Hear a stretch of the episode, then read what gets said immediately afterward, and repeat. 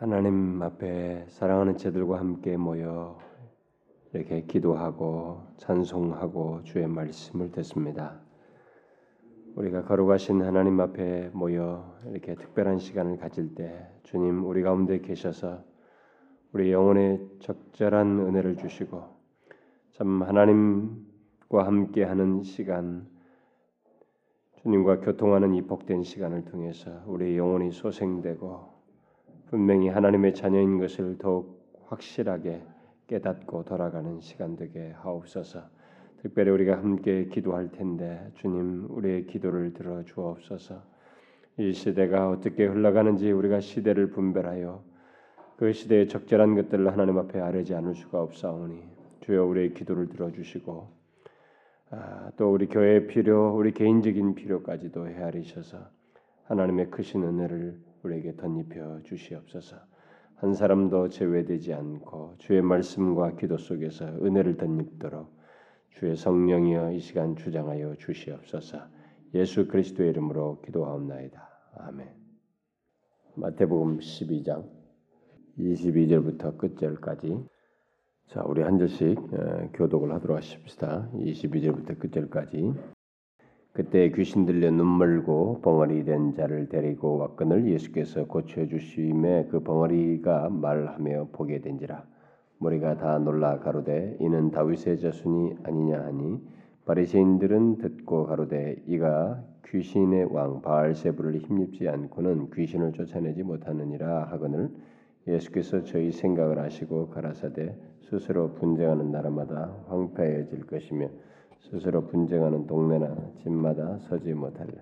사단이 만일 사단을 쫓아내면 스스로 분쟁하는 것이니 그리하고야 저희 나라가 어떻게 서겠느냐. 또 내가 바알세부를 힘입어 귀신을 쫓아내면 너희 아들들은 누구를 힘입어 쫓아내느냐. 그러므로 너희가 너희 재판관이 되리라. 그러나 내가 하나님의 성령을 힘입어 귀신을 쫓아내는 것이면 하나님의 나라가 이미 너희에게 임하였느니라. 사람이 먼저 강한 자를 결박하지 않고야 어떻게 그 강한 자의 집에 들어가 그 세간을 득탈하겠느냐. 결박한 후에야 그 집을 득탈하리라. 나와 함께 아니하는 자는 나를 반대하는 자요 나와 함께 모으지 아니하는 자는 해치는 자니라. 그러므로 내가 너희에게 이르노니 사람의 모든 죄와 해방은 사하심을 얻되 성령을 해방하는 것은 사하심을 얻지 못하겠고, 또 누구든지 말로 인자를 거역하면 사하심을 얻되 누구든지 말로 성령을 거역하면 이 세상과 오는 세상에도 사하심을 얻지 못하리라. 나무도 좋고 실과도 좋다 하든 않고 실과도 좋지 않다 하든지 알아. 그 실과로 나무를 아느냐. 독사의 자식들아 너희는 악하니 어떻게 선한 말을 할 수 있느냐. 이는 마음에 가득한 것을 입으로 말함이라. 선한 사람은 그 쌓은 선에서 선한 것을 내고 악한 사람은 그 쌓은 악에서 악한 것을 내는. 내가 너희에게로니 사람이 무슨 무익한 말을 하든지 심판날에 이에 대하여 심문을 받으리니 네 말로 의롭다함을 받고 네 말로 정죄함을 받으리라. 그때 서기관과 바리새인 중 몇 사람이 말하되 선생님이 우리에게 표적 보여주시기를 원하나이다. 예수께서 대답하여 가라사대 악하고 음란한 세대가 표적을 구하나 선자 요나의 표적밖에는 보일 표적이 없는. 요나가 밤낮 사흘을 큰 물고기 뱃속에 있었던 것 같이 인자도 밤낮 사흘을 땅속에 있으리라. 심판 때에 니느웨 사람들이 일어나 이 세대 사람을 정죄하리. 이는 그들이 요나의 전도를 듣고 회개하였으며니와 요나보다 더 큰 이가 여기 있으며 심판대에 남방여왕이 일어나 이 세상 사람을 정죄하리니 이는 그가 솔로몬의 지혜로운 말을 들으려고 땅 끝에서 왔으며니와 솔로몬보다 더 큰 이가 여기 있느니라. 더러운 귀신이 사람에게서 나갔을 때 물 없는 곳으로 다니며 수기를 구하되 얻지 못하고 이에 가로되 내가 나온 내 집으로 돌아가리라 하고 와보니 그 집이 비고 소재되고 수리되었거늘 이에 가서 저보다 더 악한 귀신 7을 데리고 들어가서 거하니 그 사람이 형편이 전보다 더욱 심하게 된 이 악한 세대가 또한 이렇게 되. 예수께서 무리에게 말씀하시되 그 모친과 동생들이 예수께 말하려고 밖에 섰더니 한 사람이 예수께 여짜오되 보소서 당신의 모친과 동생들이 당신께 말하려고 밖에 섰나이다 하니 말하던 사람에게 대답하여 가라사대 누가 내 모친이며 내 동생들이냐 하시고 손을 내밀어 제자들 가리켜 가라사대 나의 모친과 나의 동생들을 보라. 다 같이 읽읍시다. 누구든지 하늘에 계신 내 아버지의 뜻대로 하는 자가 내 형제요 자매요 모친이라 하시다. 이 내용, 지금 예수 그리스도께서 하나님 나라의 왕이신 것의 그 권위에 도전하는 것에 대해서 이제 답변을 하시는 것인데, 누가 질문한 것이 있어서 제가 먼저 대답을 하나 해줘야 되겠네요.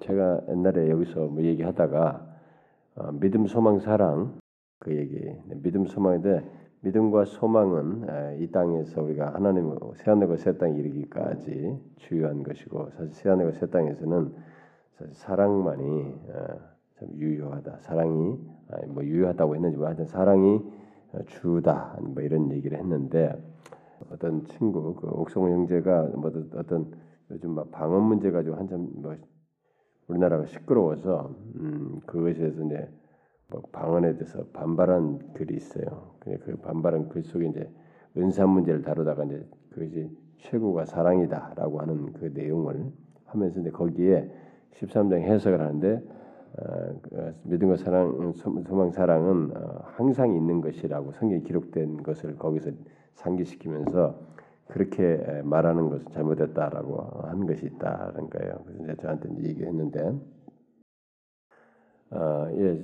저기 고린도서 13장 그 제 끝에 보면 믿음, 소망, 사랑 이 세 가지는 항상 있다고 말을 하고 있어서 그것은 이제 항상 있다라는 말이 사실이죠. 그걸 그 말 자체가 기록되어 있는데 그걸 부정하면 안 되고, 어떤 면에서 이제 그런 얘기를 하냐면 학자들 사이에 이제 두 개가 나뉘어져 있어요. 뭐냐면 하나는 그렇게 말하는 사람들은 뭘 얘기냐면 구원적인 의미에서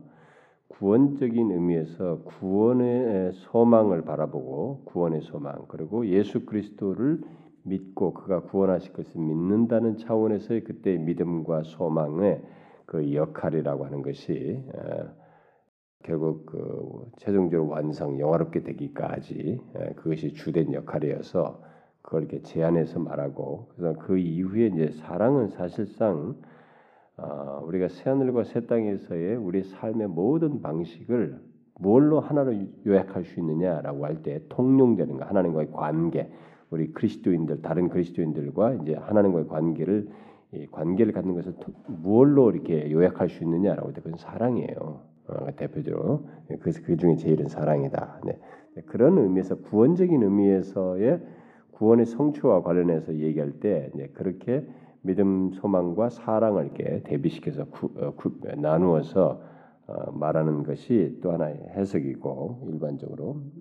그다음에 뭐냐면은 항상 있다라고 했을 때 이제 어떤 관계, 신앙생활 하는 데서의 관계, 하나님과의 관계, 이 땅에서도 마찬가지고 이제 새하늘과 새 땅에서 갖는 관계 속에서도 믿음, 소망은 존재한다는 거예요. 왜냐하면은 하나님을 여전히 신뢰하고, 그분을 전적으로 신뢰하고, 그분을 항상 바라며, 또 그분께서 우리에게 더 나타내실 것, 그분 자신의 성품 자체, 속성 자체가 무한하시기 때문에 새로운 것들을 우리에게 나타내실 것이어서 그런 것을 바라고, 또 새하늘과 새 땅에 가서도 우리가 보는 것이 전부가 아니고 경험하는 것이 또 다른 새로운 것들이 무한히 영원토록 계속될 것이기 때문에 그런 것들을 바라는 것은 여전히 있을 것이어서 있는데, 그런 것들은 다 사랑에 감추어진 것들이에요. 있긴 있다고 하겠으나 사랑에 감추어진 것들이라고 볼 수가 있어요. 그래서 이제 그런 면에서 이제 약간의 구별을 이제 학자들 사이에 해요. 근데 그 형제는 이제 그 은사를 설명하면서 이제 사랑 이 세 가지가 항상 있는데, 사랑은 바로 하나님 자신이를 지칭한다고, 하나님은 사랑이시라 하기 때문에 그 사랑이 영원하다고 일반적으로 막 그렇게 해석하는 것이 있습니다. 그래서 혹시나 뭐 제가 좀 덧붙여서 설명을 하는 것입니다. 여기 이제 예수 그리스도께서 하나님 나라의 왕이신데, 왕으로서 그가 왕의 권위를 가지고 계신데, 이제 그것을 이 당대 사람들이 인정치 않는 사람들이 있었던 거죠. 지금 보니까 하나님 나라의 왕이신 예수 그리스도의 권위에 상당히 도전적인 태도를 취하는 사람들이 있죠. 바로 이제 그것을 얘기하는데, 먼저 우리가 22절부터 37절 사이에서 그 대항하는, 그 권위에 대항하는 이 바리새인들과 서기관들의 행동이 나오는데, 아주 극단적인 죄악을 지으면서 그리스도께 대적하는 이 장면이 여기에 나오죠. 먼저 22절부터 24절을 보게 되면은 이게 귀신 들려 눈 멀고 벙어리 된 자 한 사람을 데리고 왔습니다. 여기 보니까 이제 눈 멀고 벙어리 됐는데 귀신 들려 이렇게 나와 있기 때문에 이 귀신론을 주장하는 사람들이 이게 눈 멀고 벙어리 되거나 뭐 이렇게 뭔가 문제가 신체적인 문제가 있으면 다 귀신 들렸다 이런 주장을 자꾸 하는 거예요. 근데 그런 특정인을 지칭하는 것이지 이런 사람들 눈 뭐 귀신 뭐 벙어리 되고 이런 사람들 무조건 다 귀신 들렸다 이렇게 말하면 안 되는 거죠. 이런 귀신론 주장하는 사람들은 이런 구절을 가지고 아주 그런 걸 또 여기 지금 오늘 본문을 가지고 일곱 귀신 들어오고 나왔다 이런 거 가지고 아주 예민하게 얘기를 한데 우리가 그런데 휘말릴 필요 없습니다. 하여튼 성경을 이제는 갈수록 이게 하나님의 진리를 바르게 보는 것이 더 어려워요. 정말 어렵습니다. 저는 이제 책을 많이 읽는 것도 머리가 아플 정도에 도대체 누가 이렇게 하여튼 왜 이렇게 다양하냐? 왜 똑같은 말씀 가지고 하나님이 감동 준 것을 다양한 것은 괜찮은데 해석을 너무 명쾌하게 한답시고 자기 독특한 해석을 한답시고 너무 이렇게 잘난 체를 해요. 해석을 좀 과도한 해석들을 하는 것이 너무 많아가지고 정말 답답합니다. 어떤 면에서. 근데 우리가 어쨌든 치우치지 않아야 됩니다. 하나님의 말씀은 정말 하나님 말씀 안에서 허용되는 것 안에서만 풀고 이해할 수 있어야 돼요.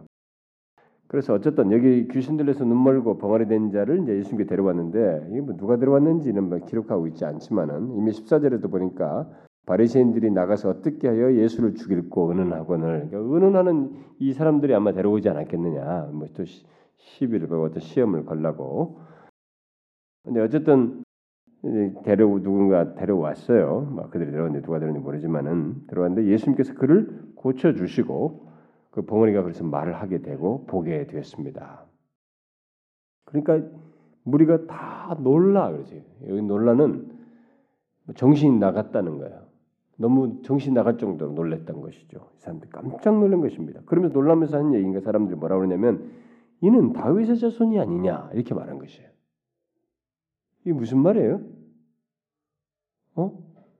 사무엘 하에 그 사무엘을 통해서 사무엘 하에 그 다윗의 후손을 통해서 약속한 그 약속이죠. 응? 다윗의 너희 후손을 통해서 메시아가 올 것이라고 얘기했던 거 다스리겠다. 그러니까 이스라엘 백성들 다스리고 그들을 고치시는 메시아가 올 것이라고 하는 바로 그런 것이 실현되는 장면이 아닌가. 이 바로 그가 다윗의 자손이 아닌가 이렇게 다 놀라면서 정말 이렇게 반응했던 것입니다. 자, 사람들은 이렇게 주님이 하시는 행적을 통해서 자연스럽게 반응을 했는데 이런 사람들의 이런 그 반응을 하면서 보이는 것과 달리 바리새인들은 이 보세요. 전혀 딴 반응을 했습니다. 그래서 제가 지난번에도 얘기했죠. 이 불신앙은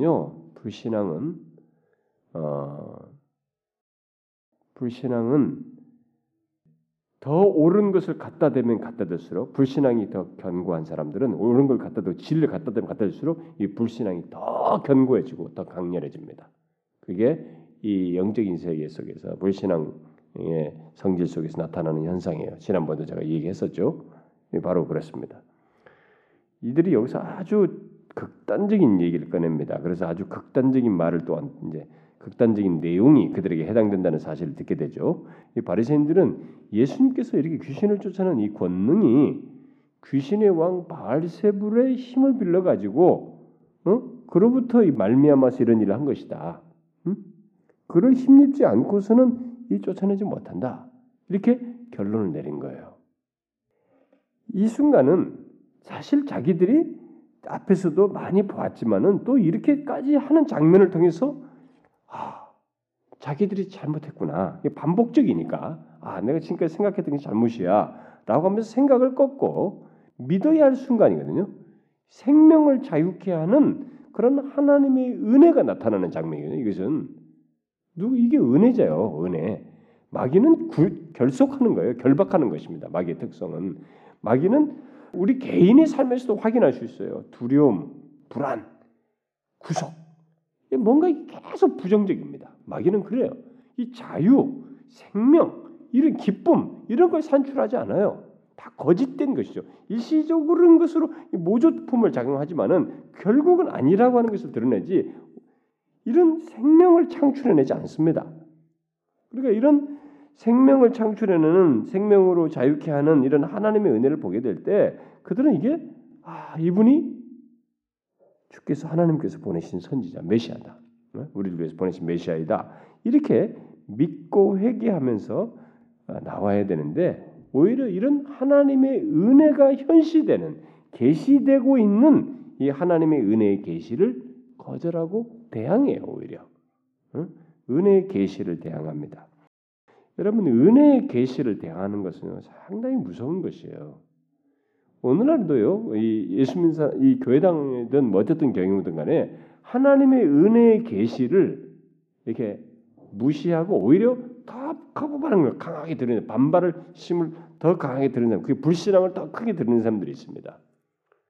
그런 것들이 다 오히려 마귀에게 귀속되어 있는 것이죠. 불신앙에, 강한 불신앙에 사로잡혀 있는 것이죠. 그러면 잘 보세요. 은혜의 계시를, 이런 은혜의 역사를 대항하려면 어떤 것을 택해야 되나? 은혜는 하나님으로부터 오는 것이에요. 그러면 이런 은혜의 계시를 거절하면서 대항하려면 무엇으로 대항해야겠어요? 그것은 마귀적인 것으로 대항할 수밖에 없는 것입니다. 은혜를 대항할 수 있는 것은 하나님께 속한 것으로 대항할 수가 없는 것이에요. 성령으로 은혜를 대항할 수 없습니다. 하나님의 계시의 말씀으로 은혜를 대항할 수 없어요. 그럼 뭡니까? 은혜를 대항하려면 사단적인 것, 마귀적인 것에 의해서만 대항이 가능해요. 그래서 이들이 지금 취한 것이 뭡니까? 바로 그 계시를, 은혜의 계시를 비방하고 예수님의 기적을, 예수님께서 나타낸 이 은혜의 기적을 악신, 바알세불, 마귀, 이 악신의 탓으로 돌리는 거예요. 마귀의 탓으로 돌리는 것입니다. 이건 아주 악한 불신앙이요, 아주 악한 증오심에서 비롯된 것이죠. 그런데 여기서 지금 그 무엇보다도 24절의 말씀, 24절 같은 말을 하죠. 이 귀신의 왕 바알세불이 힘입지 않고서는 귀신을 쫓아내지 못한다.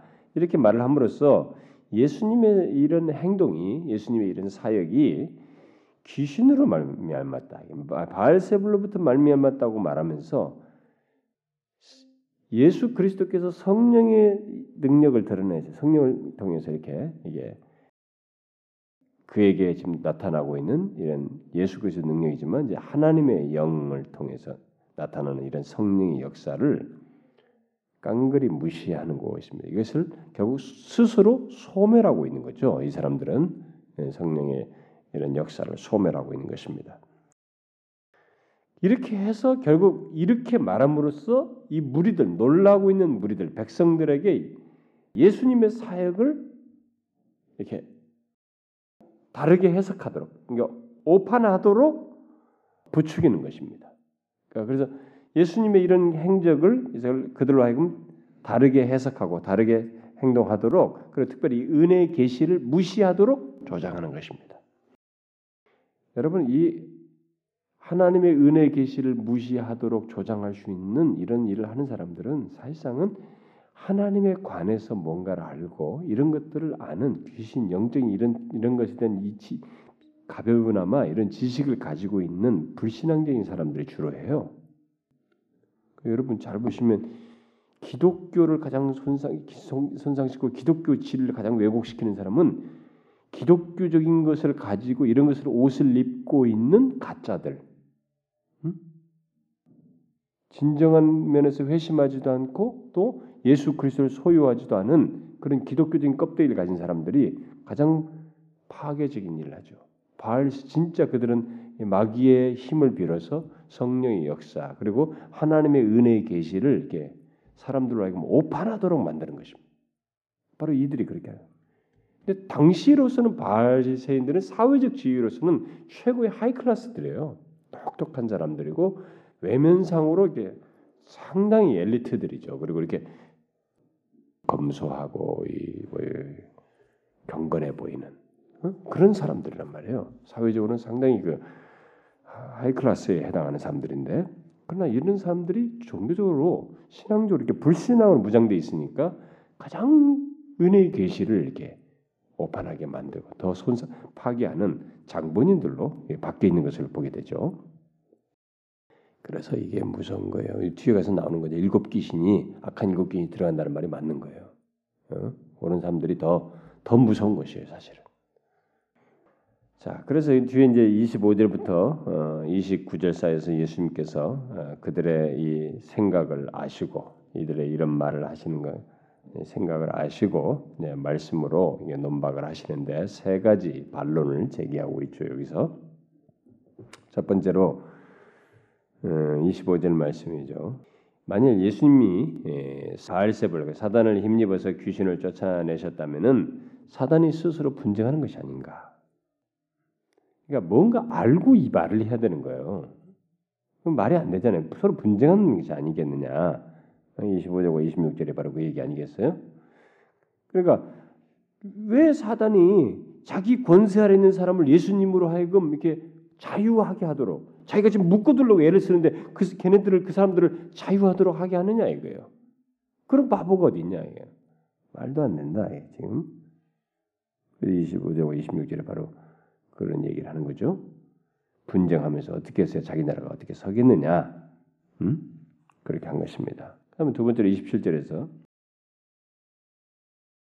예수님은 하나님의 권능으로 귀신을 쫓아냈던 당시 너희 아들이라고 그랬는데 유대인들 안에 유대의 사역자들, 유대 안에는 그런 것이 있단 말이에요. 자기들이 하나님의 권능을 빌어서 이렇게 귀신을 쫓아내는 행동을 했던 그런 일을 하는 사람들이 있었단 말이에요. 옛날부터 전통적으로 그들은 그런 자들에 대해서 얘기하는, 그들은 어떻게 하냐 말이야. 응? 그들이 바알세불의 힘을 빌어서 귀신을 쫓아내냐 이게. 그들이 뭘 믿느냐. 그들이 다 하나님의 권능을 힘입어서 하나님의 권능으로 쫓아내려고 애를 쓰지 않느냐 이게. 응? 바로 그 얘기를 지금 하는 것이에요. 그러니까 만일 너희가 유대 사람들, 유대의 그런 사람들이 사역자들이나 이런 사람들이 결국 그렇게 한다면은, 응? 하나님을 힘입어서 귀신을 쫓아낸다고 믿고 있다면, 그럼 나도 귀신을 쫓아내는데 내가 귀신의 힘을 빌어서 어떻게 하겠냐 말이야. 귀신을 쫓아내면 귀신과 하나님은 반드시 반대인데 귀신을 쫓아내려면 하나님의 권능으로 쫓아내야지. 내가 하나님의 권능으로 쫓아내야지. 어떻게 그렇게 할 수가 있느냐 이게. 너희들 안에서도 선생들도 너희 아들들도 그렇게 하는데, 응? 어떻게 내가 그렇게 할 수 있느냐. 그러니까 벌써 모순이에요. 말도 안 되는 얘기를 하고 있는 것입니다. 그 다음에 28절과 29절에서 뭘 얘기해요? 세 번째로 지금 이 귀신을 쫓아내는 것으로 예수님을 자신이 사단보다 크심을 이렇게 증명하시는 이 얘기를 하시죠. 네, 자기가 내가 이 강한 자만이 그걸 빼낼 수 있지 않느냐. 니네가 막 교리를 가지고 무슨 뭐 지식을 가지고 쫓아내려고 하지만은 그게 귀신을 쫓아내는 게 너희들 마음대로 되냐 이게. 니들이 머리 가지고 귀신을 쫓아내라 이렇게 한다고 해서 되느냐 이게. 이건 귀신보다 강한 자이게. 마귀보다 강한 자이기 때문에 이렇게 하는 거야. 내가 한마디로 말로서 이렇게 쫓아내잖아요. 이게 강한 자이기 때문에 하는 것이다. 귀신을 쫓아내는 것은 자신이 지금 내가 사단보다 크기 때문에 이런 일을 하는 것이다 라는 것을 지금 비유적으로 얘기하는 거죠. 응? 뭐예요? 사람이 먼저 강한 자를 결박하지 않고 어떻게 그 강한 자의 집에 들어가서 그 세간을 득탈하겠느냐. 내가 이렇게 귀신을 쫓아낸다는 것은, 귀신의 사단의 권세를 있는 사람들을 쫓아낸다는 것은 강한 자를 결박하면서 결박할 능력이 내가 이렇게 더 크기 때문에 그렇게 하고 있는 거 아니냐. 응? 그래서 자신이 사단의 영역에 속한 이 귀신들의 세계, 강한 자들의 집에 들어가서 이 전리품들을 취해오듯이 지금 그들을 데려오는 거 아니냐, 해방시키고 있지 않느냐. 그러니까 이런 일을 할 수 있는 자기 예수님은 그래 지금 그렇게 함으로써 그들 가운데서 지금 하나님의 나라를 말해. 내가 성령의 능력을 28절에 하나님의 성령을 힘입어서 귀신을 쫓아내는 것이면 이 귀신과 하나님은 반대란 말이에요. 귀신의 나라, 하나님의 나라 이랬단 말이에요 지금. 근데 하나님의 나라가 이미 너희에게 임한 것이 아니다. 지금 내가 하나님의 나라가 임하도록 하고 있는 것이 아니냐. 지금 하나님의 나라를 세우고 있다. 네, 이 사실을 얘기하는 거죠. 그러니까 지금 만일 예수님이 사단을 힘입어서 귀신을 쫓아내셨다면 사단의 나라가 세워져야지. 내가 지금 세우는 게 하나님의 나라지 않는가? 응? 하나님의 나라 세울 수 없지 않는가? 도대체 말이 안 되는 거죠. 그래서 결국 이 모든 것 속에서 예수님은 얘기하죠. 은혜의 나라, 바로 하나님의 나라가 지금 성취되고 있다. 그래서 하나님의 나라가 임하였다 이렇게 말하죠. 너희들에게. 지금 결국 하나님의 나라, 은혜의 나라가 너희들 안에 지금 이렇게 계시되고 있는 것이다 라고 하는 것을 얘기하고 있습니다. 결국은 그들에게 더 줄여서 말하자면 지금 내가 이렇게 귀신을 쫓아내므로 해서 너희들이 보다시피 하나님의 은혜가 너희들에게 이렇게 나를 통해서 계시되고 있다 라고 하는 것을 지금 말해주고 있는 거죠. 사단보다 강하신 분으로서 사단을 정복하고 백성들을 그 사단의 권세로부터 건져낼 수 있다는 것, 건져내는 것, 바로 이게 뭔가. 그렇게 해가지고 그들로 하여금 자유케 하는 것, 죄로부터 그 마귀의 속박으로부터 자유케 하는 것이 다 무엇인가. 이게 바로 하나님의 은혜에 계시다는 거죠. 하나님의 은혜란 바로 이런 것이다. 어디서 누가 스스로 마귀의 권세로부터 벗어나느냐. 지금 내가 바로 그것을 너희들에게 계시하고 있는다. 근데 이것을 사단의 일로 하나님의 그 은혜를 우리에게 계시하고 있는데 그것을 사단의 일로 치부한다는 것은 용서받을 수 없는 일이다. 그래서 예수님께서 결단을 촉구하시죠. 그 뒤에 30절부터 뒤에 37절까지 결단을 촉구합니다. 그러니까 예수님을 통해서 하나님의 은혜의 그 계시를 보는 자는 예수님과 함께 하든지 반대하든지 둘 중 하나다. 응? 자신을 통해서 은혜 계시가 지금 나온 은혜를 계시하고 있는 하나님의 은혜를 계시하고 있는데 하나님 나라가 임하는 걸 보여주고 있는데 여기에 대해서 반응하는 것, 이걸 보는 자들의 취할 수 있는 태도는 둘 중 하나다. 그러니까 하나님의 복음 앞에서 또 이 믿음 안에서 우리가 취할 수 있는 것은 하나님의 계시 앞에서 취할 수 있는 것은 둘 중에 하나예요. 믿음에는 중간지대라는 것이 없습니다. 여러분 이건 잘 아셔야 합니다. 제가 누누이 이런 얘기를 해왔습니다만 여러 차례 믿음에는 중간지대가 없어요. 우리들이 자꾸 그렇게 생각하고 있는 분이에요. 그러니까 오늘날도 예수 믿는 사람들이 자꾸 중간지대를 가려고 그래요. 그러나 성경은 중간지대가 없다는 것입니다. 응? 여기서 나와 함께 아니하는 자는 나를 반대하는 자예요. 나는 그렇게까지 적대적이지 않습니다. 소용없어요. 반대하는 자인 것입니다. 그래서 그리스도와 함께 모으지 않는 자는 나를 해치는 자다. 이렇게 말씀하시고 있어요. 우리는 이게 너무 극단적입니다. 오늘날 같은 이 관용의 시대에서 보면 이런 것은 너무 극단적입니다. 이렇게 말할지 모르겠으나 진리는 그럴 수밖에 없어요. 그리고 이 영적인 세계, 이 믿음의 세계는 중간지대라는 게 없습니다. 그런데 안타까운 사실은 오늘날에도 옛날에도 그렇지만은 이 교회 안에는 중간길을 가르는 사람들이 꼭 있어요. 실상은 자기도 둘 중에 하나인데도 자기의 태도 자체가 신앙생활 자체가 중간길을 가려고 하는 겁니다. 그러니까 보자면은 세상적으로 보면은 세상의 죄인만큼은 악하지 않고 그러나 성도처럼 살지는 않는 이렇게 중간길을 가려고 하는 사람들이 있어요. 그 교회당에 그런 사람들 많잖아요. 밖에 보면 세상 사람들에 비하면은 상당히 참 사람이 좀 괜찮아 보이고, 응? 이렇게 좀 뭔가 신사적이고 조금 더 선해 보이고.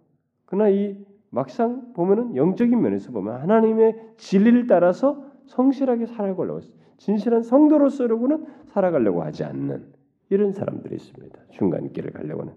주님은 그런 거 없다. 없습니다, 여러분. 이걸 우리가 아셔야 합니다. 자꾸 우리가 현실에 매여서 어쨌든지 몰라도 자꾸 중간길을 가려고 하는데 주님은 둘 중에 하나다 이렇게 말하고 있습니다. 이걸 우리가 명심해야 돼요. 주님과 함께 하지 않는 자는 주님을 반대하는 사람입니다. 함께 가지 않으면. 그래서 31절과 32절에 그런데 예수님을 그러면서 이제 그 어떤 것이 함께 가지 않는 반대하는 것인지 이제 더 대표적인 것으로 지금 나오죠. 이들은 함께 하지 않는 해치는 자의 모습을 그대로 보여주죠. 예수님을 말로 거역하면 사심을 받을 길이 있다는 것입니다. 그건 기회가 주어져요. 예수님을 말로 거역하면. 그런데 지금 자신들이 보다시피 이건 성령께서 지금 일하시고 있는, 예수 그리스도 안에서 성령의 역사가 지금 나타나고 있거든요. 그런데 이 성령을 회방하는 자는 사할 길이 없다는 것입니다. 그러니까 성령의 권능을, 이게 하나님 나라에서 귀신을 쫓아내는 것이면 반드시 하나님의 영이란 말이에요. 성령인데 이렇게 성령의 권능을 사단의 힘으로 말하면서, 사단의 능력으로 말하면서 성령을 회방하는 그런 죄를 범하는 자들은 저주를 받게 된다. 이 세상과 오는 세상에서도 사하심을 받을 수가 없다. 이렇게 말을 한 것입니다.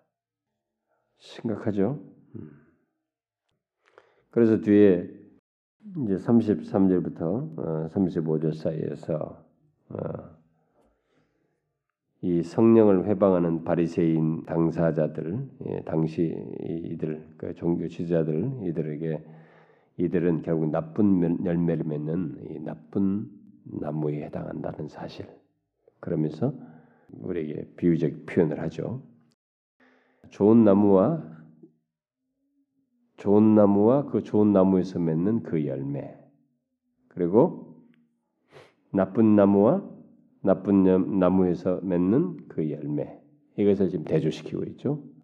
좋은 나무가 나쁜 열매 맺지 않고 나쁜 나무가 좋은 열매 맺지 않는다는 거예요. 그러면서 이들의 그러면 얘기는 뭐예요? 너희들은 이렇게 나쁜 열매를 맺는 것은 너희들은 나쁜 나무다.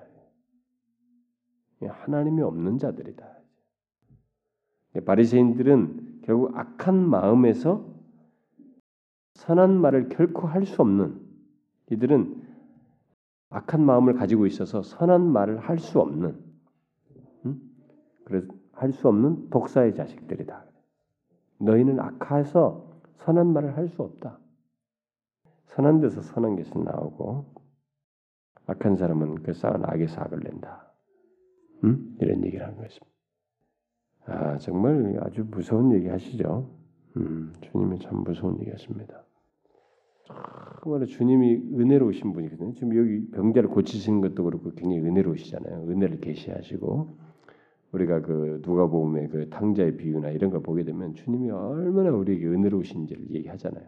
그런데도 이렇게 불신앙적인 자신을 이렇게 의로운 채 하면서 도무지 주님의 말씀에 반응하지 않는, 순전함을 갖지 않는, 끝없이 자신의 의를 내세우는 이들에게 주님은 굉장히 무서워요. 그러니까 우리가 기독교 복음에서, 성경에서 이게 너무 좋은 것만 찾기가 어려워요. 이런 걸 보게 될 때 참 주님은 이 두 개를 다 가지고 계세요. 요즘 세계의 기독교의 이 추세가 거룩하신 하나님을 잊어버리고 거룩하신 하나님을 얘기하지 않습니다. 거룩하신 하나님을 말하지 않는다는 건 뭐냐면은, 이제 이것은 다 복잡한 내용이 많이 담겨져 있어요. 거룩하신 하나님을 생각지 않기 때문에 하나님을 너무 편하게 생각해요. 응? 그것까지는 뭐 좋습니다. 뭐 하나님 편하게 생각하면 그럴 수도 있는데, 하나님을 너무 편하게 생각하고, 그래서 하나님은 굉장히 사랑의 하나님이기 때문에 거룩하신 하나님을 생각하지 않고 사랑의 하나님만 자꾸 생각하다 보니까 하나님을 얼마든지 내가 마음만 먹으면, 또 그리고 그에게 얼마든지 직접적인 접촉이 가능하다고 하는 이런 신 하벨의 이런 신비주의 사상이 다시 고개를 쳐들고 있는 거예요. 근데 사실 거룩하신 하나님에 대한 이해가 있으면은, 우리가 하나님을 대면하는 것은 오직 예수 그리스도를 통해서나 가능한 것이지, 중보자를 통해서나 이 거룩하신 하나님을 대면할 수 있는 것이지, 그 대면할 수 없다는 것을 알아야 되는데, 여기 중간을 딱 빼버리는 거예요. 빼버리고 하나님과 직접 만날 수 있다는 거예요. 그래서 다 오늘 제가 아까 신문 읽은 겁니다. 이번 주에 우리 기독신문에 이제 이게 이슈가 되고 있으니까, 드디어 우리 보수적인 교단인데도 우리가 이 관상기도가 이제 온 지금 목사들 사이 이슈화 돼가지고 각 교회에서 지금 실현화되고 있다는 거예요. 그러니까 이게 이제 여러 사람들 견해가 나온 거예요. 그러면서 긍정적으로 써놨어요. 그러니까 세월이 조금 지나면 처음에는 좀 우리가 거부반응이 있지만은 우리가 지금 그동안 통성기도만 하면서 잘못하고 있는 것들이 이제 보완될 필요가 있기 때문에 관상기도를 통해서 좀 이제 우리가 기도에 더 참맛, 더 좋은 것들을 경험할 수 있을 것이다. 이렇게 긍정적으로 얘기하는 거예요. 그걸 외치고 다니는 이제 이동 목사님 말 얘기하고 뭐 이렇게 해가지고 나오는데 요즘 지구촌 이동 목사님이 이 관상기도에 막 열변을 토하고 돌아다니면서 막 그렇게 하고 있어가지고 더 이제 그러는데. 그러니까 이제 좋습니다. 뭐 관상기도라는 단어를 안 써도 하나님과 더 친밀해지는 기도를 한다. 뭐 요 정도는 우리가 수용이 돼요. 근데 그들이 관상기도를 추구할 때 뭐냐면 하나님과 이렇게 합의를 한다는 것이에요. 결국 궁극적인 추구가. 그게 뭐냐? 하나님을 사랑의 하나님으로만 자꾸 본다는 거예요. 좋은 쪽으로. 근데 좋아요. 하나님은 우리에게 한없이 사랑을 베풀 수 있어요. 근데 한계가 있어요. 아직 예수 그리스도를 통해서만 그의 모든 것을 알 수가 있고 경험할 수 있지 직접 그분을 대면할 수 있는 것처럼 이렇게 관상의 세계로 들어가서 신을 합의를 하는 것은 거룩하신 하나님을 이 세대가 빼먹기 때문에 하는 소리예요. 죽어버려요. 우리는. 갈 수가 없어요. 그분을 만날 수가 없어요. 이 거룩하신 하나님을 다 빼버려서 그래요. 우리가. 그래서 데이비드 웰스라는 사람이 거룩하신 하나님이라는 책 제목을 썼어요. 이 시대가 그걸 빼버리고 있다는 거예요. 다 사랑의 하나님만 얘기하는 거예요. 근데 여기 보세요. 예수님께서 하시는 얘기 보라고. 이게 지금 거룩하신 하나님의 속성을 드러내는 거거든요. 이잖아요. 지금 앞에 병자에게는 은혜를 계시하고 있다고요. 그런데 여기 보세요. 정말 무섭잖아요. 단호하다고요. 우리는 균형을 가져야 됩니다. 이 기독교식 너무 우리 중심이에요. 내 기분이 막 하니까 하나님은 나를 위로만 해준다. 우리가 오해하는 거예요. 왜 이렇게 자꾸 우리가 성경을 변질시킬까요? 저는 정말 이 세대가 어떻게 변모할지 모르요. 너무 급변하니까요. 너무 빨라요. 지금 변하는 게.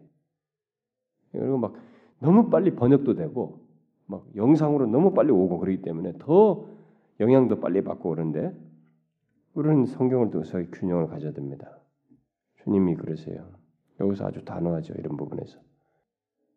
네, 걸어가신 하나님의 모습을 드러내고 있습니다. 그래서 우리는 여기 이제 36절과 37절에서 우리에게 교훈하는 이 내용을 주목해야 됩니다. 모든 사람은 모든 행실과 말에 대한 책임이 뒤따른다라는 것입니다. 그것이 다 심판날에 드러나서 이 모든 행실과 말들이 그들을 정죄하거나 아니면은 자신들을 의롭다고 하거나 하게 할 것이다 라고 얘기를 하고 있는 거죠. 우리는 이런 주님의 말씀을 가볍게 여기면 안 됩니다. 주님께서 이런 말씀하셨을 때 모든 주님으로부터 직접 육신을 입고 오셔서 직접 하신 이 모든 말씀들을 우리는 이 대통령의 말, 뭐 주변의 어떤 법문서보다도 이 세상에 존재하는 어떤 가장 효력 있는 말보다도 내 친구와 약속한 약속, 도장을 찍어서 계약서를 맺은 계약서, 이런 것보다도 혼인 서약서, 이런 것보다도 더 강력한 아주 확실성 있는 말씀으로 받아들여야 됩니다. 정말로 우리가 가볍게 여기면 안 돼요. 이건 뭐예요? 지금 무슨 얘기 하시는 거예요? 우리가 일상생활에서 말을 굉장히 주의해야 된다는 것입니다. 말과 행실을 주의해야 된다는 거예요. 사람이 내는 이 무익한 말이 마지막 날에 심판을 받게 되고 또 그 말로 의롭게 되기도 한다는 거죠. 그러니까 우리는 의롭게 될 말들을 주로 해야 되는 거예요. 이런 말 생각하면 벌써 소름이 끼친다고 어떤 면에서. 응? 왜냐면 이 입에서 나오는 말이 얼마나 좋지 않은 말들이 더 많은지 몰라요. 여러분 그렇지 않습니까? 저는 목사인데도 내가 이 설교 시간 이런 거 빼고 나머지 생활에서 일상생활에서 과연 얼마나 생산적이고 의로운 말들을 더 많이 하는가 이 생각해보면 투덜투덜 혼자 중얼중얼 뭘 한다든가 부정을 떤다는가 말이야. 이게 뭔가 부정적인 게 너무 많이 나오지 않는가. 우리가 이제 이런 것들을 생각해야 된다는 거예요. 참 말을 아낄 필요가 있어요. 말을 아낄 필요가 있습니다. 그래서 나중에는 어쨌든 이것이 말로 의롭다함을 받기도 하고 말로 정죄함을 받기도 한다. 그러니까 이들은 지금 자기들이 하는 말이 지금 얼마나 심각한 말인지 모르고 하는 거예요. 이게 끝장날 얘기를 하는 거거든요. 근데 여기서 정죄를 받았어요. 사실 이들은 이 정죄를 받았기 때문에 이 정죄는 이미 선언된 정죄예요. 이들은 그때까지 가보지 않아도 이제 나중에 판결될 내용입니다. 자, 뒤에 38절부터 50절 사이에서 이들의 그 불신앙의 연속선상에서 하는 행동이 또 나오는데 표적을 구하는 그런 내용이 나오죠. 자, 예수님께서 금방 중요한 표적을 행하셨습니다. 은혜를 계시하는 표적을 행하셨어요. 그런데 이 서기관과 바리새인들이 예수님께 묻죠. 선생님이여 우리에게 표적 보여주시기를 원하나이다. 뭐 이게 나는 어떤 뉘앙스인지 잘 모르겠어요. 뭐 표적 하나 보여줘 이건가? 뉘앙스가 뭐 도대체 어떤 뉘앙스인지 분명히 보았는데 또 표적을 보여달라니. 근데 뒤에 16장 1절을 보세요, 여러분. 이 표적에 대한 논쟁, 이 내용이 다시 좀 요약돼서 나오거든요. 16장 1절을 보게 되면 읽어볼까요? 시작. 바리새인과 서기관들이 와서 예수를 시험하여 하늘로서 오는 표적 보이기를 청하니. 이 하늘로서 오는 표적을 청했는데 어때서 청했다고요? 시험해서요. 그러니까 이 번호만 이거 똑같다고 이게. 응? 시험하는 거죠. 이게 뭔가. 그래서 주님이 뒤에 행동에서 보면 그 답을 알 수가 있어요. 그들의 요청은 그때까지 나타난 수많은 표적들이 뭐예요? 그들에게 아무것도 아니었다 이거예요. 표적도 보여달라는 얘기는 지금까지 보여준 표적이 자신들에게 아무런 효력이 안 됐다는 거예요. 수용이 안 됐다라는 것을 암시하는 거죠. 전제하는 거예요.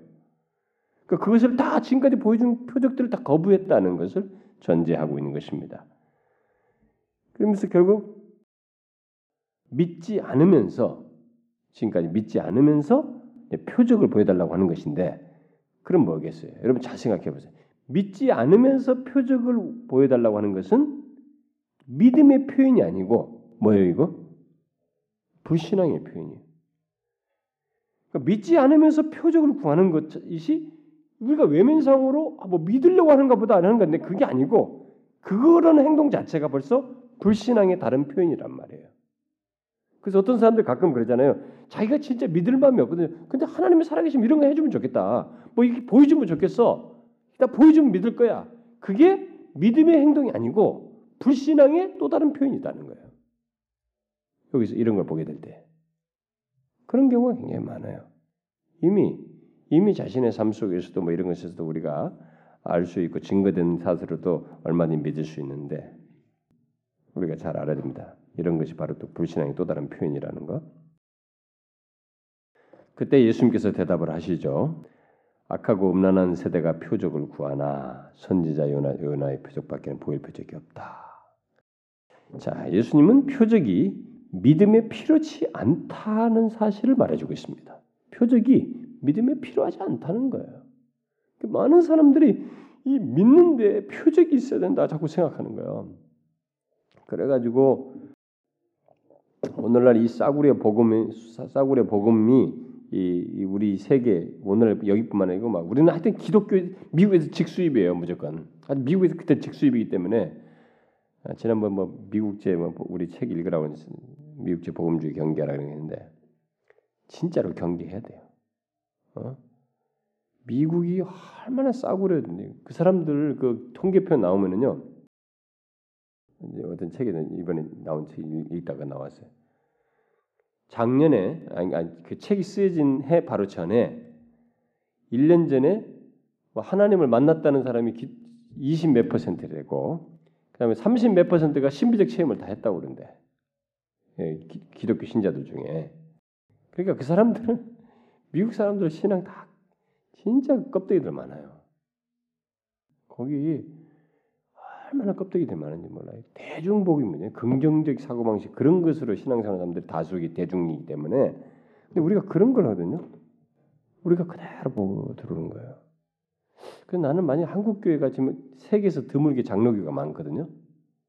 세계에서 장로교 퍼센트가 가장 높은 나라가 우리 한국이에요. 그러면 장로교의 제대로 된 그 신학과 진리가 이런 우리나라에 잘 정착이 됐으면 우리는 저렇게 안 따라가고 더 경고에 섰을 거예요. 근데 간판만 장로교예요. 다 똑같아. 저 그대로 직수입 받아 그 책이나 읽어가지고 하는 거예요. 그러니까 우리가 똑같이 따라가는 거예요 지금.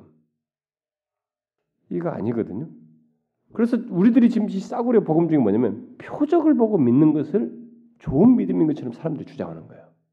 그래서 뭐 어떤 사람들이 하나님 앞에 기도를 했는데 하나님 무슨 표적을 보여줬다. 그리고 뭐 기도하면 무슨 표적을 보여준다. 이게 이런 것들이 책으로 막 오는 거예요. 뭐 안녕하세요 성령님 뭐 이가지고 뭐 베니힌이라든가 뭐 이런 사람들이 와가지고 막 그 책 있잖아요. 막 다 막 끝내준다면서 달고 다니는 사람들은 아 진짜 그걸 목사들이 다 추천했다는 거 아니겠어요?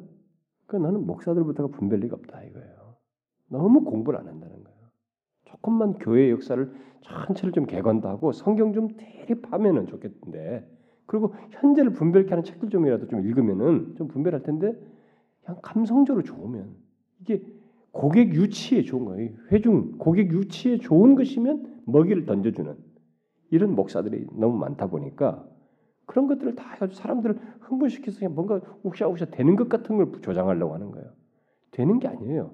악을 뿌리는 것이며 어떤 면에서. 물론 베니인을 전적으로 나쁘다고 할 수는 없어요. 그 사람들은 장점이 있는데 중요한 것은 오류가 그런 사람들에서 많이 뿌려진다는 거예요. 그게 뭐냐?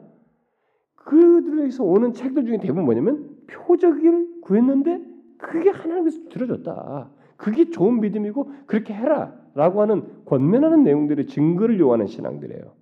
근데 주님은 여기서 얘기합니다. 표적이 믿음에 필요치 않다는 거예요. 이건 성경이 주님께서 누누이 말한 거예요. 믿지 않고 보지 않고 믿는 것이 더 좋다는 거거든요. 근데 신비주의도 뭐냐면 하나님을 보겠다는 거예요. 이게 더 깊은 신앙이라는 거예요. 그러면서 십자가를 무시해버려요. 보여준 하나님을 가장 절정히 십자가는 무시하면서 성육신에만 관심이 있어요. 성육신 주님께서 가셨던 그 모범적인 삶, 그렇게 그 모범적인 단계를 가다가 결국 하나님과 합일하겠다는 거예요. 이 신비주의, 이 관상기도가 다 그거거든요. 지금 하나님과 합일하겠다는 거예요. 다 죽으려고 걸어가신 하나님, 자신의 십자가로 감추어야만이 우리는 살 수가 있는 존재들이거든요. 근데 그걸 다 빼버리고 십자가는 다 빼버리고 루터가 말한 거지. 십자가 신학, 영광의 신학만이에요. 그게 하나님 보겠다는 것이 다 뭐냐? 하나님 경험하다 이게 다 영광의 신학이라고 루터가 이미 말했대요. 루터가 그때 당시에 이미 다 영광의 신학만 주어 지금 방언 이런 것들이 다 영광의 신학이라 이거죠. 다 영광만 구한다는 거야. 하나님과 다 직통 간다는 거. 그 영광스러운 것만 다 건데 영광신앙 거예요. 신비주의가 다 영광의 신학이라는 거죠. 이게 아니에요. 여기서 주님이 분명히 말합니다. 표적이 보고 표적을 가지고 믿음을 말하면 안 된다. 보여줄 게 없다. 그게 오히려 뭘 보여주냐? 십자가밖에 없다 나는. 여기서 죽고 배척받다가 십자가에 달려 죽고 무덤에 들어갔다 살아나는 거. 이것밖에 나는 보여줄 게 없다는 것이에요. 그 사람들은 자꾸 표적과 방언과 영광을 원하는데 주님은 십자가를 얘기하시는 거예요. 여기서 우리가 지금 너무 거꾸로 값싼 복음이 막 도배를 해가지고 그래서 주님 말합니다. 표적이 믿음에 필요치 않다. 그건 악하고 음란한 세대가 원하는 것이다. 그러니까 지금 세대가 악하고 음란한 세대. 음란하다는 것은 꼭 불충성스럽다는 것입니다. 문자적으로 더 굳이 번역하자면은 세대가 사상적으로 하나님께 대해서 불충성스러운 것이에요. 불성실하고 불충성스러운 것입니다. 그러니까 이 세대가 그렇다는 거예요. 이 세대가 하나님께는 불성실해요. 악하고. 그러니까 자꾸 영광이시라고 추구하는 것이에요. 이 표적을 원하는 것이에요. 똑같아. 이때나 지금이나. 그래서 그런 세대에는 요나의 표적 외에는 더 이상의 표적이 주어지지 않는 거예요. 그래서 마치 요나가 밤낮 사흘을 물고기 뱃속에 있었던 것처럼 인자가 밤낮 사흘을 땅속에 있어야 된다. 유대인들은 하루에 일부만 해당돼도 하루로 칩니다. 그래서 금요일 날 이제 오후에 예수님께서 장사되시고 주일날 안식일 지난 주일날 새벽에 부활하셨지만 날짜가 그날이 일부씩 다 해당되기 때문에 3일로 다 치는 거죠. 바로 이제 그런 식이에요. 3일 만에 자기가 있을 것이다. 결국 예수님께서 이 자신의 죽음을 이렇게 말씀을 하신 것인데 그러면 이런 말씀을 하신 것은 그 세대가 악하다는 것도 말하면서 결국 뭘 얘기하는 거예요? 이들이 지금 자기를 믿지 않고 있다고 하는 것을 전제하고 있죠. 그리고 이미 너희들이 마음속에 나를 믿지 않고 배척하기로 결정했다. 너희들은 결정한 것을 전제하시고 있죠. 벌써 죽이려고 했다고 그랬잖아요. 어떻게 보면 죽일 거 은은하거늘. 그러니까 이미 주님은 그걸 다 알고 있어요. 이미 그들이 다 결정한 거예요. 그걸 이미 아시고 얘기하시는 것입니다. 그 자신이 죽을 것이라는 것을. 그래서 장사된 묻힐 거라는 것. 네, 그들은 지금 이 배척하는 자들에게는 이제 그분을 이제 영접할 기회가 상실되는 거죠. 이제 만약에 이대를 놓치면 제가 지금 여러분들에게 막 또 이 얘기 나오니까 막 흥분하고 있지만은 제가 사실 여러분들에게 우리 교인들 몇 사람 앉혀놓고 얘기하니까 그렇지만 사실 제가 우리 교회 개척부터 나는 지금까지 하늘영광교회 성도만 생각하고 설교해본 적이 없어요. 진짜로. 저는 항상 조국교회, 이조국교회 내가 한국교회 전체 생각하고 하는 거예요. 저는 어떻게 신경세포가 그렇게 갔나 봐요. 눈이 어떻게 바뀌었나? 하여튼 저는 모든 관점이 조국교회예요. 이게 하나님께서 저한테 확 바꿔줬어요. 그래서 제가 흥분해도 항상 조국교회와 연결시켜서 얘기하는 거예요. 뭘 얘기하더라도. 그래서 저는 이런 세대가 이상하게 흘러가는 거 있잖아요. 이게 바뀌는 거 있죠. 이런 것에 대해서 제가 아주 금방 예민하게 분별을 하려고 하는 것이에요. 근데 정말 우리가 악하고 음란한 세대예요. 자꾸 표적을 구해요. 지금 여러분 모르시죠? 지금 베스트셀러 1등에서 10등 사이에 성령, 방언 이런 것들이 다 3권 정도 다 올라가 있어요. 4권 정도. 계속 장기적으로 베스트셀러예요. 십자가가 없어요. 절기 때만 오지. 성령 하나님은 예수 그리스도와 분리되어서 말하면 안 되는 것이에요. 성령 하나님은 전적으로 예수 그리스도를 드러내기 위해서 자신의 사역 전부를 하신다고 하셨어요. 그런데 분리시키는 것이 이 세대예요. 왜 분리시키느냐? 영광의 신학이기니까. 성령을 통해서 이 뭔가 영광스러운 이 방언이나 이런 것들 올라가는 것 이런 것들을 구현하기 때문에 사람들은 분별을 안 해요. 그냥 현상을 쫓을 뿐이에요. 제가 항상 예언하듯이 말합니다만 갈수록 더 혼탁해질 거예요. 정말 예수 믿기 어려워질 거예요. 믿음 제대로 지키기 어려울 겁니다. 분별하려고 하는 사람이 없어요. 분별하면 소수예요. 너무 극단주의로 취급해요. 이런 얘기하면 너무 소수가 돼버려요. 들어주는 사람들이 없어요. 정말 시간만 내면 글을 쓰고 싶어요. 제가 요즘 신비주의 저기 특강하는 것 때문에 책을 한 10권 가까이 이렇게 숙독을 했는데 와 정말 책 쓰고 싶어요. 몇 달만 제가 휴가만 내면 책 하나 쓰고 싶다. 그런 거요. 조국교를 생각하면서 대충 쓸 구도가 이렇게 머릿속에 자연스럽게 새겨지는데 쓰고 싶다. 근데 시간이 없어요. 설교 일주일에 몇 번씩 하면서 하는 조금씩밖에 틈틈이 하는 것밖에 없는데 근데 진짜로 이 말씀이 맞아요. 우리가 음란하고 악한 세대예요. 뭔가 열심히 내는 것 같지만은 이게 악하고 음란하기 때문에 그런 식으로 열심히 내는 거예요. 정상적인 열심히 내는 게 아닙니다. 요나의 표적에 관심을 가져야 돼요. 응? 우리는 여기 병자 낳는 것이나 방언이나 이게 표적에 관심 갖는 게 아니고 요나의 표적에 관심 가져야 돼요. 주님의 십자가의 신학에 더 관심을 가져야 돼요. 거기에 모든 것이 다 있어요. 여기에 관심을 가져야 된다고. 이건 다 던져버리고 말이죠. 죽으라고 고난을 안 당하려고 그러고. 다 예수 믿어서 잘된 얘기, 축복받은 얘기, 미국이처럼 다 미국 예수 잘 믿어서 잘 됐다고 그러면서 우리도 미국처럼 아주 하자 이렇게 하는데 나는 그 목사님들이 왜 그렇게 미국을 운운하면서 그렇게 하는지 모르겠어요. 옛날에 이스라엘이 아시리아와 애굽에 의존하자고 하는 거 똑같은 것 같은데 나는 그들과 신뢰 관계를 갖거나 이런 거는 잘해야 된다고 생각이 돼요.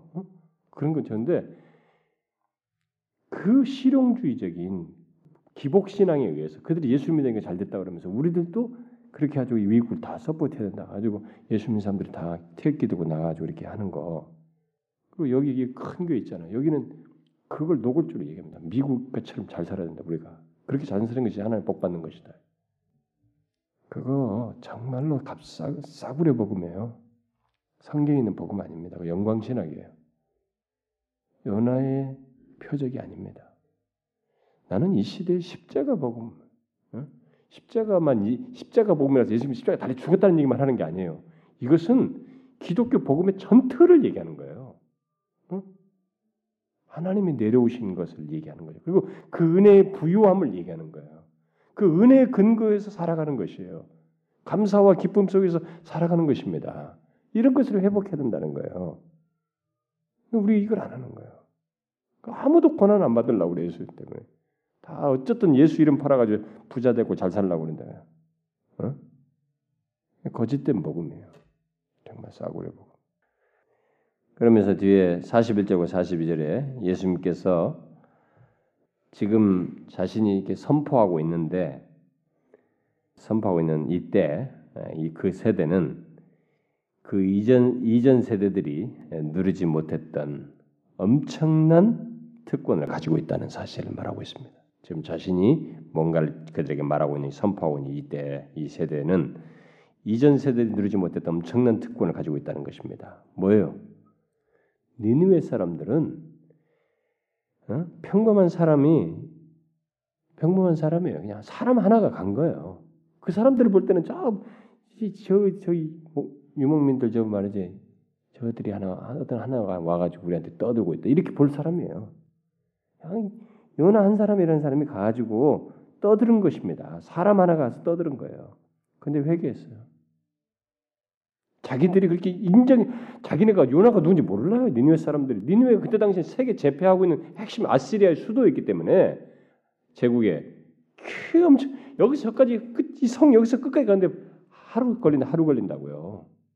엄청나게 멀린 반나절 이상 걸리는 그렇게 큰 성이란 말이에요. 근데 그날 그 성이 어떻게 말이죠? 회개하냐 말이에요. 이 생짜비 모르는 사람이 와서 외쳤다고. 그런 사람이 갔는데 회개했다는 거예요. 지금 주님은 지금 그 얘기 하시는 거예요. 모르는 사람 요나의 전도받고 회개했다. 그리고 남방 여왕 이 스바죠. 솔로몬을 찾았던 스바 여왕. 인간 솔로몬의 지혜로운 말을 한번 들어보겠다고. 자기가 이 사람이 하나님을 믿어서 멋졌다고 믿음, 하나님 신앙, 영광성, 여호와 이런 것에 관심 있는 건 아니잖아요. 그 사람이 세상에 지혜롭다니까 세상에 지혜롭다고 하는 것에 대한 그것을 좀 들어보겠다고 거기까지 온 거예요. 그 먼 데까지 봄을 싸가지고 그렇게 들으려고 왔다. 그럼 니느웨 사람들과 이 여왕의 반응이 어땠냐? 이렇게까지 했는데 부정적이지 않고 이렇게 적극적으로 적절했는데 그러나 요나나 솔로몬보다 더 큰 이가 지금 이 세대에 와 있다. 너희들과 함께 있다. 그런데 너희들이 그분을 어떻게 하냐? 배척하고 있는 거예요. 지금. 그의 말 알기를 뭐할 듯이 알고 있는 것입니다. 저는 지금도 마찬가지로 생각이 돼요. 우리들이 무슨 지혜를 듣기 위해서 뭘 알기 위해서 어딜 갈 것도 없어요. 하나님의 말씀을 들으면 그 말씀으로 가장 효력 있는 말씀으로 들으면 되는 것이에요. 그러니 이 세대 너희들이 지금 내가 직접 와서 이렇게 하는데도 불구하고 더 큰 이가 와서 이렇게 하는데도 불구하고 내 말을 이렇게 무시하니 안 들고 배척하니 마지막 날에 너희들이 심판주 앞에 설 때 어떻게 되겠느냐. 결국 그 뉘앙스죠. 여기서도 결국 누가 더 유대인들보다 낫다는 거예요. 지금 예수님 당시 유대인들보다 누가 낫다는 거예요? 이방 사람들이 더 낫다는 것입니다. 니느웨 사람들, 남방 여왕, 이방인들이 더 낫다는 거예요. 그래서 나중에 결국 이방인들이 구원을 받잖아요. 뒤로 이제 가지고 이방인들이 이제 먼저 예수를 믿게 되잖아요. 나중에 그 얘기를 하시는 거예요. 자, 그러면서 이제 43절부터 45절에 더러운 귀신이 사람에게서 나갔을 때 물 없는 곳을 다니고 쉬기를 구하지 못하다가 아이고 내가 나온 집으로 다시 돌아가려고 했는데 거기 보니까 자기가 없은 사이에 뭔가 이게 깨끗게 한 거예요. 이제 자기가 나가는 모양이 깨끗게 한 거예요. 자기 소재했다. 정리해서 깨끗하게 했어. 뭔가 좀 나름대로 안에 조그마한 어떤 일이 일어났던 거예요. 수료된. 그런데 어우 더 잘 됐구만. 그러면서 악한 귀신 7을 데리고 와서 아예 거기 쫙 진을 치게 더 나빠졌다. 그 사람이 나중 형편이 이전보다 더욱 심하게 됐다. 이 악한 세대가 또한 그렇다. 자, 그렇다면은 이 악한 세대가 이 이전에 그들은 그 계속 이스라엘 백성들은 소재해 왔어요. 이렇게. 뭐 그러다 뭐 소재하려고 했습니다. 이게 뭐 우상 숭배할 때 선지자를 통해서 뭐 소재하고 뭐 이렇게 하고 계속 그다음에 심지어 바로 예수님 전에 세례 요한을 통해서도 너희들이 해야 된다. 그러니까 도전을 받고 뭔가 야, 안 되겠다. 좀 우리가 또 다시 정신 좀 차려야 되겠구나. 그들은 선지자가 있을 때마다 조금씩 그런 자극을 받으면서 조금 움직이는 듯한 소지하는 것 같은 행동을 해왔단 말이에요. 그래서 조금 이렇게 됐는데 예수님께서 딱 말씀하시자 이들이 어떻게 돼요? 안 받아들여요. 거기에 더 이 악한 세대가 이전에 소재된 했던 것보다 더 나쁜 세대가 돼버렸어. 더 악한 세대가 돼버렸어. 더 귀신들이 양 득세하는 그 같은 그런 세대가 돼버렸다는 것이. 이런 것은요, 이런 식의 그 논리는 나라 이 집단적인 의미에서도 활용될 수도 있고 교회적인 의미에서도 활용할 수도 있고 우리 개인에게서도 우리 적용할 수 있습니다. 이 나라도 우리가 이제 기독교로 들어와가지고 이렇게 해가지고 조금 뭐 개혁하고 뭐 해가지고 했어요. 그런데 세월이 지나다 조금 이렇게 하다가 다시 우리들이 세상으로 다시 돌아간다. 굳어져 버렸다. 그럼 이게 더 굳어져요. 그럼 이전에 처음에 그 신선했던 말이 그거보다 더 못한 거로 변모해 버릴 수 있습니다. 교회도 마찬가지예요. 우리도 처음에 뭐 하나님 앞에 막 회개하고 뭐 했는데 그 다음에 거기서 예수 그리스도를 중심으로 받아들여서 그분의 길을 따르고 그분의 말씀을 좇는 것이 아니면 그분을 전혀 자신에게서 그냥 형식적으로 하면서 계속 형식적인 신앙생활하면서 세월을 보내면은 이 굳어지는 것이 나중 형편이 더 나빠진 꼴로 바뀔 수 있다 이거예요. 개인에게도 마찬가지예요. 이것은 여러분 개인에게도요. 우리가 그런 것을 보게 봅니다만은 한때 이렇게 뭐 굉장히 신앙이 좋아 보이는 사람이 있었어요. 이런 사람들이 있었는데 교회도 좀 열심히 나올 때 그런 사람이 있는데 그 사람이 서서히 뭐 믿음을 뒤로 하고 형식적인 신앙생활을 자꾸 해요. 그러다가 이제 형식적인 신앙생활이니까 양심도 서서히 무뎌집니다. 근데 그동안 자기가 교회에 대해서 다 알거든요. 교회가 뭐냐, 하나님이 어떻고 성경이 뭐라고 다 아는데 서서히 형식적인 신자가 되고 양심도 서서히 무뎌지고 이렇게 돼요. 그랬을 때 상태예요. 어떻게 봐요? 그때 그 사람이 어떻게 바뀌겠어요? 그 사람의 마음은 세상 사람들보다 더 나쁜 사람이 될 수 있어요. 그래서 여러분 결국 이런 것은 부분적이고 불완전한 이 종교 이런 어떤 종교적인 개심 이런 것이 더 위험하다는 것을 말해줍니다. 그러니까 이 부분적인 이 개심이 있잖아요. 불완전한 개심들 이런 것들은 사실 나중 형편이 더 나빠져요. 그래서 교회를 어정쩡히 다니다가 결국 이렇게 신앙생활 안 하는 사람들이 예수를 전혀 모르는 사람보다 더 나쁩니다. 더 악랄해요. 더 교회에 대해서 공격적입니다. 나중 형편이 더 나빠져요. 그런 사람이 얼마나 많습니까? 그래서 여러분 신앙생활은요. 믿음생활은 끝없이 뿌리가 견고해야 돼요.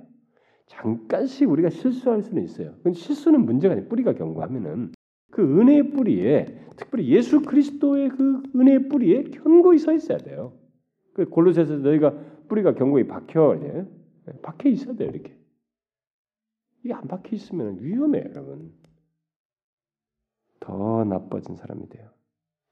저는 그런 사람 많이 봐왔습니다. 지금까지 예수 교회 좀 다니다가 밖으로 튀어나가고 있는 사람들이 어정쩡한 신자가 됐는데 더 완악해요. 알 것 다 알고요. 말이 안 먹혀요. 목사가 말한 건 뻔하다고 생각하고 또 뭔 얘기하면 아 그거 다 안다고 그러고 더 안 먹혀요. 더 완악하죠. 그게 바로 여기 악한 귀신 일곱이 데리고 들어온 것과 여기서 말한 논리와 흡사한 그런 설명이 될 수 있습니다. 그래서 피상적인 회개는 충분하지 않습니다. 만일 회개했다고 하면서 예수 그리스도를 전적으로 믿지 않는다면 회개 이전보다 더 악한 상태로 전락하게 돼요. 자, 뒤에 이 46절부터 50절에 보면은 여기서는 예수님의 참된 가족이 누군지를 말해주고 있죠. 예수님께서 말씀하실 때 그 모친과 동생들이 아마 이렇게 와가지고 예수님을 찾았죠. 예수님께 말하려고 밖에 섰습니다. 대화하고 싶어 했어요. 뭐 왜 그랬는지는 모르겠습니다. 어쩌면은 예수님의 가족이라고 하는 것을 이렇게 자기가 이 상황에서는 좀 드러내고 싶었었나요? 성경에 기록이 없단 말이에요. 이 가족들이 예수님에게 다가와서 뭐 이렇게 뭘 했다는 기록이 없는데 막 이런 사건 정도 하나를 기록한 거 보면 이들이 이제 어느 예수님이 유명세가 있고 이랬을 때 자신들이 아마 예수님의 가족이라는 것에 대해서 이게 좀 드러내고 싶었던 때가 있었던지도 모르겠어요. 그러니까 특별한 호감을 불러일으키려고 아마 그랬는지 모르겠습니다. 어떤 연유인지는 모르지만 이래 했을 때 예수님께서 놀라운 얘기를 하고 있죠. 뭐라고 그래요? 누가 내 모친이며 내 동생이냐?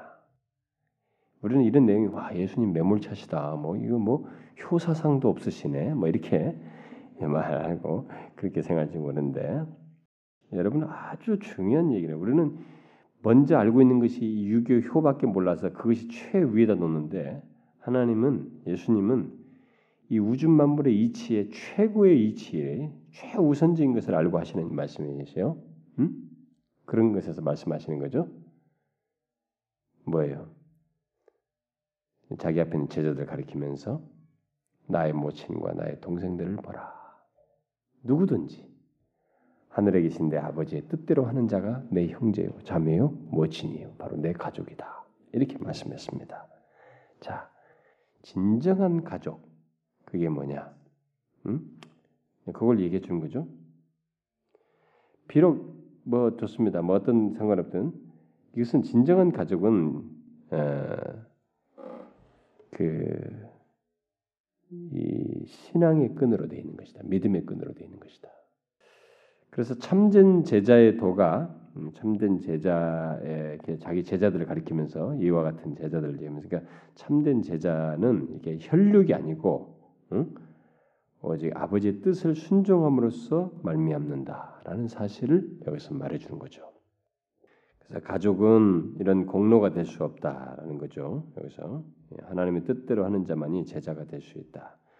근데 사도 요한이 요한복음 7장에서 보면은 이 예수님의 동생들이 그러니까 혈육이죠. 그러니까 사실 예수님은 성령으로 잉태되기 때문에 반절만 육체적으로 이렇게 여기를 빌려서 나온 건데 이제 성령으로 잉태되지 않은 나머지 예수님 뒤로 이제 나오게 된 동생들은 여러분 뒤에 유다서 같은 것은 다 예수님 동생이죠. 유다서인데 이 예수님의 동생들은 이 요한복음 7장을 보게 되면은 예수님이 부활하실 때까지 믿지 않았다거든요.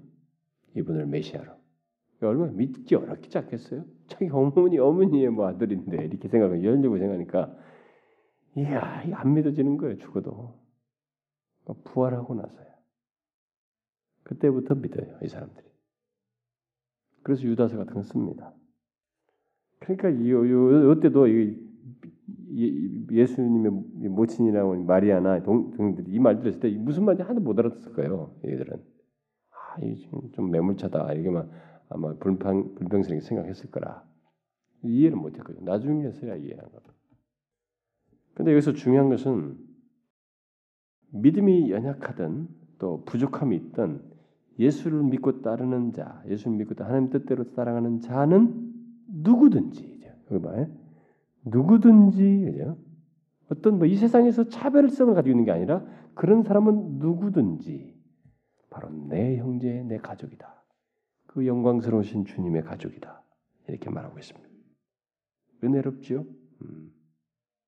우리는 여기 예수님의 이 같은 태도를 통해서 그 마리아의 동생들을 통해서 하는 걸 통해서 하나님의 은혜의 나라에 속한 자의 이 결속이라고 하는 것, 이것이 혈연보다 강하다는 사실, 그러니까 믿음으로 이루어진 이 관계, 이 결속은 이 우주에서 가장 강력한 결속이다라는 사실을 우리가 여기서 힌트를 얻을 수 있죠. 믿음으로 말미암은 결속만큼 강한 것은 없습니다. 공산주의가 우리가 조폭들이 손가락 잘라가면서 결속해봐야 그거 몇 년이고 자기 죽는다 그러면 또 헷가닥 한다고요. 해봐야 그게 다 자기 살기 위해서 하는 것이고 믿음으로 이루어진 결속보다 더 강한 것은 없습니다. 왜요? 이것은 영존하시는 그분과의 결속이에요. 그분의 가족이에요. 이 관계는 영원히 지속되는 것입니다. 바로 그걸 얘기하시는 거예요. 그런 가치를 두고 얘기하는 것이죠. 이들을 무시하자는 건 아니죠. 부모, 모친이 무시하는 거 아니죠. 십자가상에서 마리아를 부탁한다고 하잖아요. 예수님께서. 그래서 여러분, 우리가 하나님 아버지의 뜻대로 행하는 자일 때 우리는 누구든지 주님의 가족입니다. 이건 영원한 가족이에요. 가장 복된 소리죠. 나 예수님의 가족이야. 얼마나 끄떡없잖아요. 끄떡없죠? 누구든지. 성경에 이렇게 복된 말씀이 있을까 싶어요. 누구든지. 복되지 않습니까? 네? 여러분을 하나님의 가족이다. 주님의 가족이다. 예수님께서 나의 가족이잖아요. 나의 가족. 저는 아주 너무 흡족합니다. 이 세상에서 워낙 고매한 가족에 살아서 이런 것이 아주 우습게 하는 사람들은 몰라도 어쨌든 저는 없이 흡족스럽습니다. 이게 참 영광스럽고 영원한 가족이에요. 금방 확인하게 되겠죠. 지금도 확인하게 되겠지만 더 확인하게 될 것입니다. 여러분 이런 사실을 기억하고 사세요. 다른 것에서 위로 얻지 마세요. 예수님에게서 위로를 얻으십시오. 다른 것에서 얻지 마세요. 자, 기도합시다. 하나님 아버지, 하나님은 여전히 우리를 향하여 말씀하시는데 우리들이 하나님의 말씀을 귀히 여기지 아니하고 너무 가볍게 여기고 우리가 또 다른 지침을 찾고 뭔가 또 다른 우리를 새롭게 할 만한 것들을 찾아 귀가 간지러워서 다른 것들에 의해서 움직이려고 하는 어리석은 행동들을 하게 됩니다. 그러다 보니 다른 감각적이고 다른 신앙의 어떤 양태들을 자꾸 추구하려고 하는데 주님은 우리에게 말씀하십니다. 약하고 음란한 세대가 표적을 구하는 것인데 자신이 우리에게 줄 수 있는 것은 보여주는 것은 연하의 표적밖에 없다고 주여 우리가 그것을 알고 정녕 우리의 모든 신앙과 삶의 중심에 예수 그리스도와 그의 십자가가 있어야 함을 기억하고 그것에 뿔을 두고 신앙생활하게 해주시고 예수 믿는 신앙의 여정 자체가 그리스도의 십자가의 뒤를 쫓는 것인 줄 알고 영광을 구할 것이 아니라 어찌하든지 주님의 뜻을 쫓아 그리고 십자가에서 이루신 그 은혜의 부요함들을 더욱 알아가고자 하는 소망을 가지고 또 그 은혜 안에서 부요함을 누리면서 또 그 가운데서 생기는 어떤 시련과 유혹이 있어도 믿음을 지켜가며 고난도 기꺼이 감당하며 나아가는 저희들이 되게 하시옵소서. 하나님 아버지여 이 세대가 갈수록 믿음을 저버리고 다른 것들을 찾고 혼합된 그런 믿음을 갖는 현상들이 드러나지만 하나님이 어찌하든지 우리가 주의 진리 위에 견고히 서고 거기에 뿌리를 두고 신앙생활할 수 있도록 이끌어 주시옵소서. 참 우리가 너무나 우리 개인 중심적이고 내 편리에 따라서 내 인간 조건에 따라서 신앙생활하고 그것에 따라서 감정에 따라서 좋고 나쁘고 흔들리는 이 얄팍한 우리들의 신앙들을 주님 수정시켜 주셔서 정말 견고한 뿌리 위에 주님 자신 위에 뿌리를 두고 우리가 신앙생활할 수 있도록 인도해 주시옵소서. 더욱이 우리 자신을 넘어서서 우리 주변과 이 조국 교회와 이 세대를 놓고 기도할 마음들을 주시고 참 주변의 숱한 영혼들 이 복음의 부유함들을 알지 못하고 거짓되고 값싼 복음에 도취되어 있거나 복음을 알지 못하는 영혼들을 향하여 우리가 기도하고 하나님 우리가 잘난 체하지 아니하고 그들에게 군림하거나 우월감 갖지 아니하고 오히려 연민하며 기도하고 저들을 돕고 그리스도께로 인도하는 저희들이 되게 하시옵소서. 주께서 우리를 부르실 때까지 우리를 이곳에 두시기까지 우리가 그런 것을 위해서 부담을 가지고 기도하는 교회 되게 하시고 우리들 각자가 되게 하여 주옵소서. 오늘도 우리가 함께 구한 기도를 들으시고 불쌍히 여기시며 은혜 허락해 주시옵소서. 적절하게 하나님의 뜻을 따라 응답하여 주옵소서. 여기 모인 자들을 주님이 아십니다. 저들이 어떤 중심을 가지고 있는지 어떤 절박한 기도를 가지고 있는지 주여 아십니다. 그런 것들도 헤아려 주옵소서. 그러나 우리가 항상 기도할 때마다 우리의 요구사항만을 열거할 것이 아니라 이미 우리에게 허락하신 또 우리와 관계를 가지신 또 우리를 자신의 가족으로 삼아주신 그 은혜의 부요함들을 더 풍성히 알고 싶어하는 욕구를 갖게 해주시고 그 은혜의 부유함 안에 거하려고 하는 소원을 갖게 해주시고 그런 열망들이 더욱 갈수록 커져가게 해주시고 그 은혜를 더 많이 누리는 우리들의 신앙의 여정이 되게 하시옵소서. 하나님 아버지의 세월이 지나면 지날수록 주님 자신 때문에 더 큰 기쁨, 더 많은 행복을 누릴 수 있는 저희들이 되게 하시옵소서. 이 시간도 각 사람을 불쌍히 여기시고 돌아가는 길에도 저들의 일주일의 여정 속에서도 앞으로의 남은 여정 속에서도 계속적으로 이런 그 복음에 대한 기대, 주님 자신에 대한 더 큰 갈망, 하나님께서 이루신 것을 더 많이 알고 누리고자 하는 소원들을 많이 갖고 경험하는 성도들 되게 하옵소서. 예수 그리스도의 이름으로 기도하옵나이다. 아멘.